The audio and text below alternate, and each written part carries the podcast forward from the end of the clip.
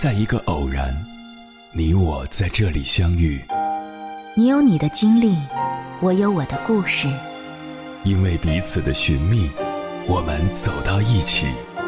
千山万水只为你，捎来谁的秘密？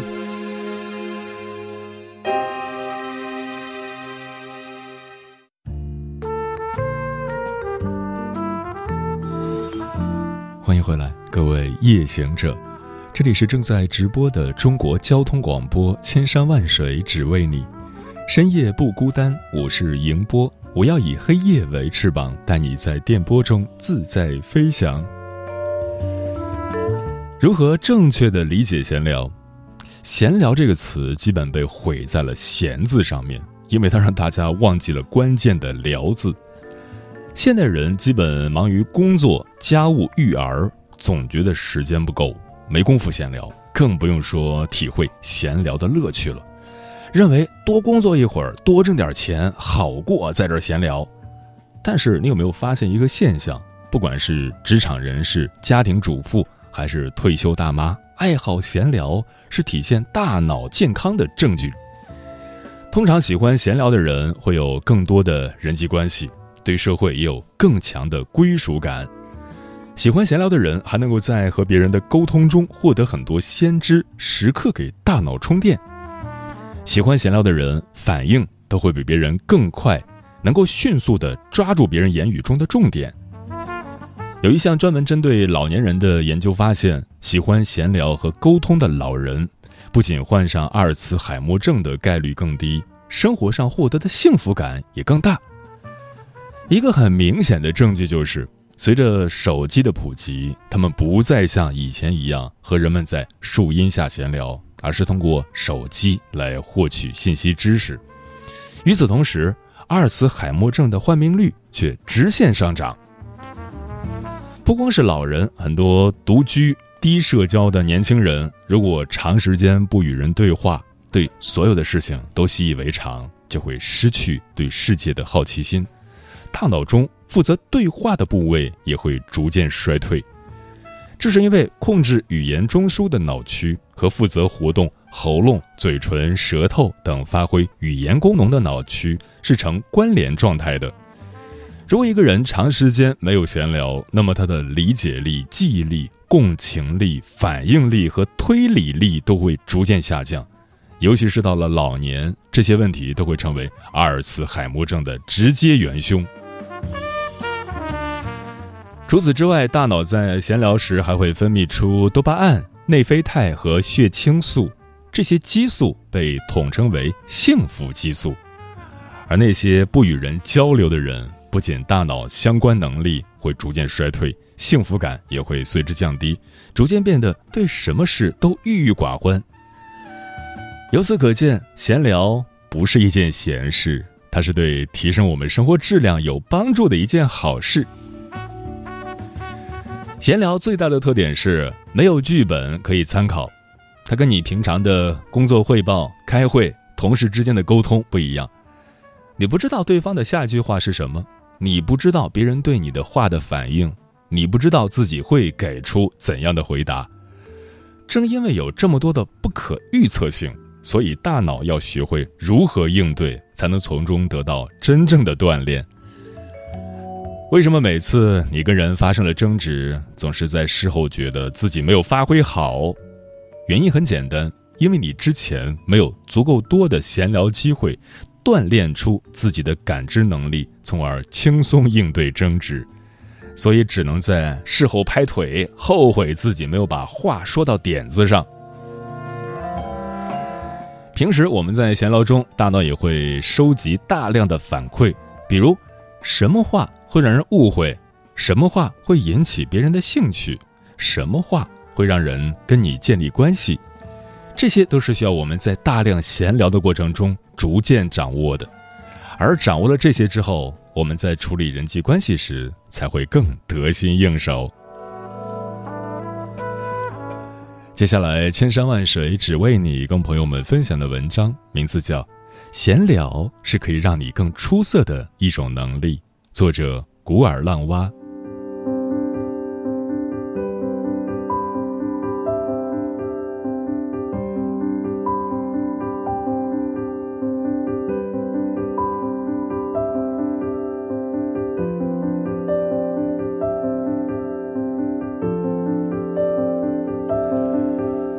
读书时，我是个比较孤僻的人，怕跟人讲话。参加工作之后，我也不是个话多的人，而且更要命的是，在工作中，我所持的观点是多干一点儿，少说一点儿。我总是觉得，那些喋喋不休的人没有真本事，所以对那些喜欢工作中闲聊的人极为看不起，觉得他们是绣花枕头，徒有其表。这就使得我与同事的相处并不怎么友好，他们似乎对我的印象也不佳。有一次，我与市场部一个业务员一起出差，他一路上喋喋不休，尽讲些在我听来全是废话的话，所以我超级烦。可是，在客户那里，我发现他比我的沟通效果好。他总是在各种没话的环节找到各种话题，然后滔滔不绝就聊起来了。他跟采购聊得热火朝天，跟仓库管理的人聊得不亦乐乎。跟进料检验的小女孩也嘻嘻哈哈闹成一团，在回程的路上就接到电话，客户已经下单了。我被吓了一跳，第一次感觉到原来闲聊也是种工作能力呀。后来我就慢慢的对闲聊这种事不再那么讨厌了，在工作中我偶尔也会学习下我们那位业务员，没事儿找个话题聊一聊。我发现，有时候那种没什么内容的话题，其实也是有意义的。比如，虽然你聊的话题与工作无关，但你还是可以从闲聊中发现对方的个性，了解对方的人格、兴趣爱好等等。特别是陌生人，闲聊就像是实验室的试纸一样，可以立刻判断出一个人是否容易亲近，可以从哪个角度或者话题切入跟他沟通。我第一次将闲聊转变成工作能力，则是在我当售后工程师的时候。有一次，客户投诉我们的产品有问题，我去看，客户说要退回公司重检。我想，这还不给折腾死啊！而且一旦退货，会在客户那里留下不良的记录。于是跟品质主管商量，在他们公司现场重检。客户同意了，可是那天只有我一个人。那个工作量大概是两个人一天的工作量。我正在发愁的功夫，看见他们负责进料检验的几个小女孩都闲着，于是我就凑过去搭讪，跟他们闲聊。不一会儿就聊得热火朝天。他们问我是干什么的，我就告诉他们帮他们检验产品的。于是他们就主动说，他们正好没事儿，帮我一起检。于是我们五个人两个多小时就检完了，而且因为他们就是负责抽检的女孩子，她们自己检的，不会再判不合格的。于是下午我就早早的、开开心心的回公司了。从此我不再讨厌闲聊。而是在工作中或者日常与同事们的关系处理中，有意利用闲聊这种技能，用以消除对话双方的尴尬，改变气氛，缩短彼此之间的距离，或者制造话题机会，创造与一些平时很少有机会沟通的同事之间的邂逅机会，从而改善彼此之间的关系。慢慢的，我发现，我不再是那种木木的没话题可聊的人。我与同事之间的相处也容易了很多。更重要的是，我在同事们的眼中不再是那种高冷、孤僻、自以为是的形象了。当我开始走上管理岗位之后，因为工作的需要，沟通的工作就做得更多了。经过了相当一段时间的锻炼，我对闲聊这种事儿不仅不怵，渐渐的有了一些心得。下面我就谈谈我对闲聊的认识和理解，与大家交流。首先要明确，闲聊不等于瞎聊。很多人可能跟我刚参加工作时理解的一样，以为闲聊就是瞎聊，其实非也。闲聊绝对不是瞎聊，实际上，闲聊也是一种沟通方式，它更多的功能是为了打破沉默，消除尴尬。创造进入正式话题的机会。沟通中，谈话不能都追求有意义，有时候无意义的谈话其实更能展现出一个人的喜好和个性，更容易拉近彼此的亲近感。也正是因为如此，闲聊中有几个方面需要注意：一、没实质内容不等于没必要。人在说话的时候需要抓住重点，但不能一句话直切主题，然后就结束。当然，布置工作任务的对话可以直切重点。这样确实是省时间，而且也为下属所能接受。但这样的上司估计也太无趣了。好的上司在开始布置一二三之前，一般还是需要一些柔软的话题，制造点让大家放松的氛围。此时就需要闲聊来进行润滑和过渡了。还比如商务谈判，你不能一上来就直切主题，一二三开谈。这样也是没有谈好的氛围和基础的。一般在正式开始前，谈判双方都会找一些轻松的话题闲聊上一阵，营造一点友好亲切的氛围，之后再切入主题，开始正式的谈判，就相对很容易谈了。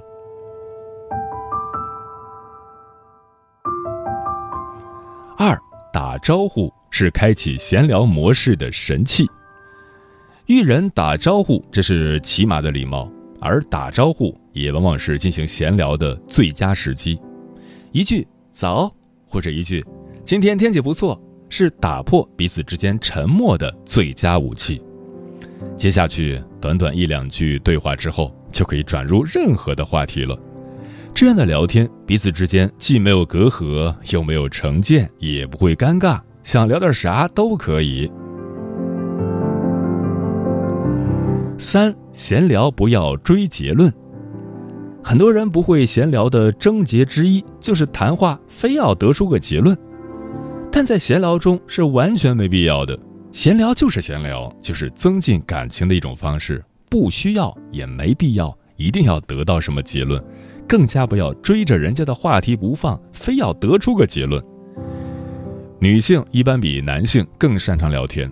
因为他们能聊在一起的鸡毛蒜皮的话题还挺多的，但听说女性之间互撕的事情，往往也容易发生在闲聊时，因为总有些较真儿的聊天者想在对话中得出个自己想要的结论，这样一来就完全破坏了闲聊的气氛，结果闲聊变成了互撕的导火索。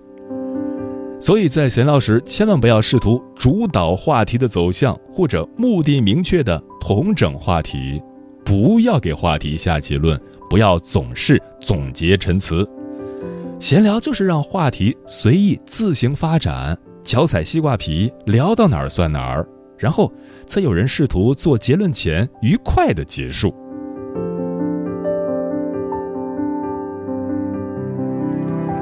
四。让话题利落的结束。闲聊的最大妙处之一就是不必非要做结论。一个会闲聊的人，应该能让闲聊变成一种真正的解压工具，而不是给对方徒增压力。比如，在两个人工作一段落后，互相聊上几句轻松的、简单的话题，这样既可以让对方变得轻松，可以调剂一下状态和氛围，在差不多的节点说：“我们下次聊。”这样可以干脆利落的结束，不会把双方都困在话题里。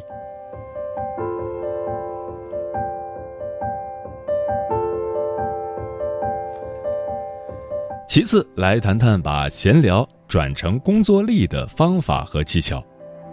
虽然我们上面说闲聊是没有重点的，是没有意义的，但不代表闲聊就没有用处。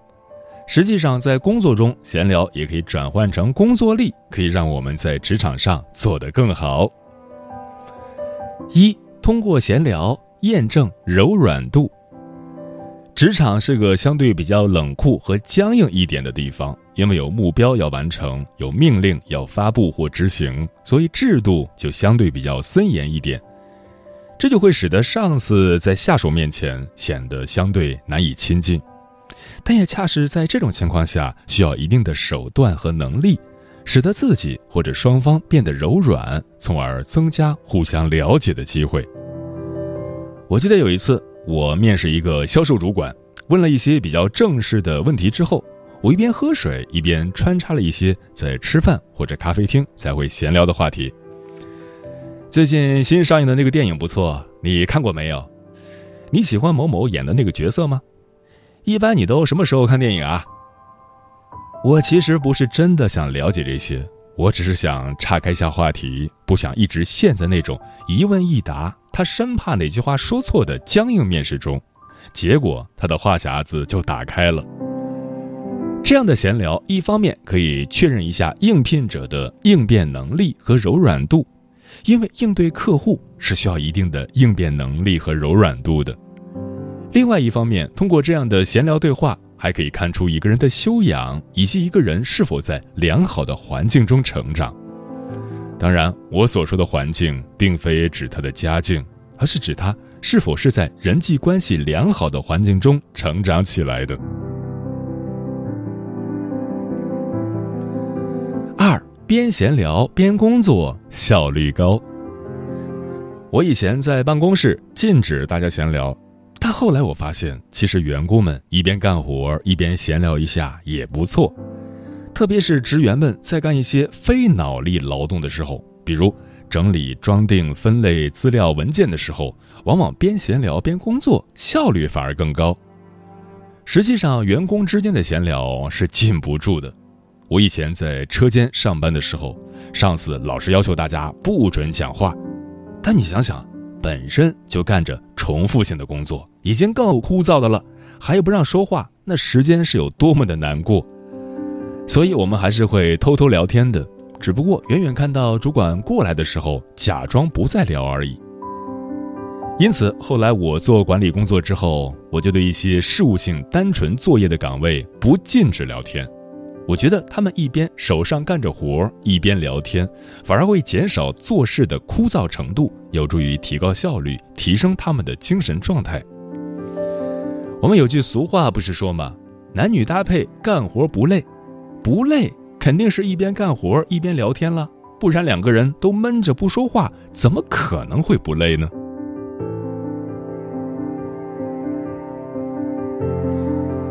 三，老板员工会闲聊的店生意好。我去理发，喜欢那种一边跟我洗头或者剪头，一边跟我聊天的人，那种自始至终一言不发，只知道埋头洗头或剪头的店。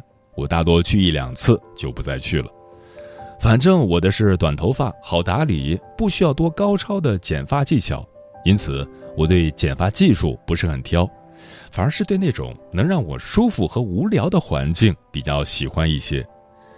实际上，我们如果仔细观察一下的话，会发现那些老板或者店员善于聊天的店，生意都不错；那种客人进去后一言不发的店。我往往会觉得浑身不自在，没有想看的欲望；而那种一见客人就滔滔不绝、急于推销的店，我也不喜欢，觉得太吵，不想待。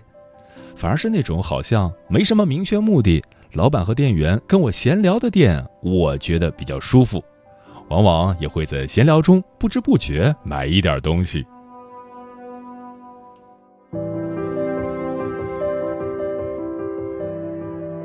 四，通过闲聊可以构筑自己的安全网。与我隔壁办公室的人经常有大量的快件收发。隔壁是个女强人，干活干净利落，做事雷厉风行。常常我听到她斥责送快递的小弟：“你怎么又送迟了？为啥你才送我？你到底是怎么派件的？怎么才来？”而我恰好相反，每次快递小哥来的时候，我都跟他闲聊几句，比如。比平日迟了，我就会说：“是不是又堵车了？怎么又跑去泡妞了？忘了送我的件了？”每次小哥都会笑着回答，或者也笑着开玩笑。有一次，我有大量的件要发，快递小哥到了，我还没有弄完，于是我就跟他说：“要不你先去派别人的件儿，我的等你派完件儿后再来收。”他说：“我没啥件儿了，就隔壁女人一个件儿了，不急，让她慢慢等着。”反正我每次送到，她都要修理我几句，就让她多等一会儿吧。结果他帮我一起弄了一个多小时，全部弄完才到隔壁去送件儿。所以在工作中与人打交道，有时候不要太过于斤斤计较，经常闲聊一下，往往会构筑你与对方的安全网。这种安全网可以在出现错误或者发生问题的时候，避免一些不必要的冲突，促进彼此多一些良性的合作。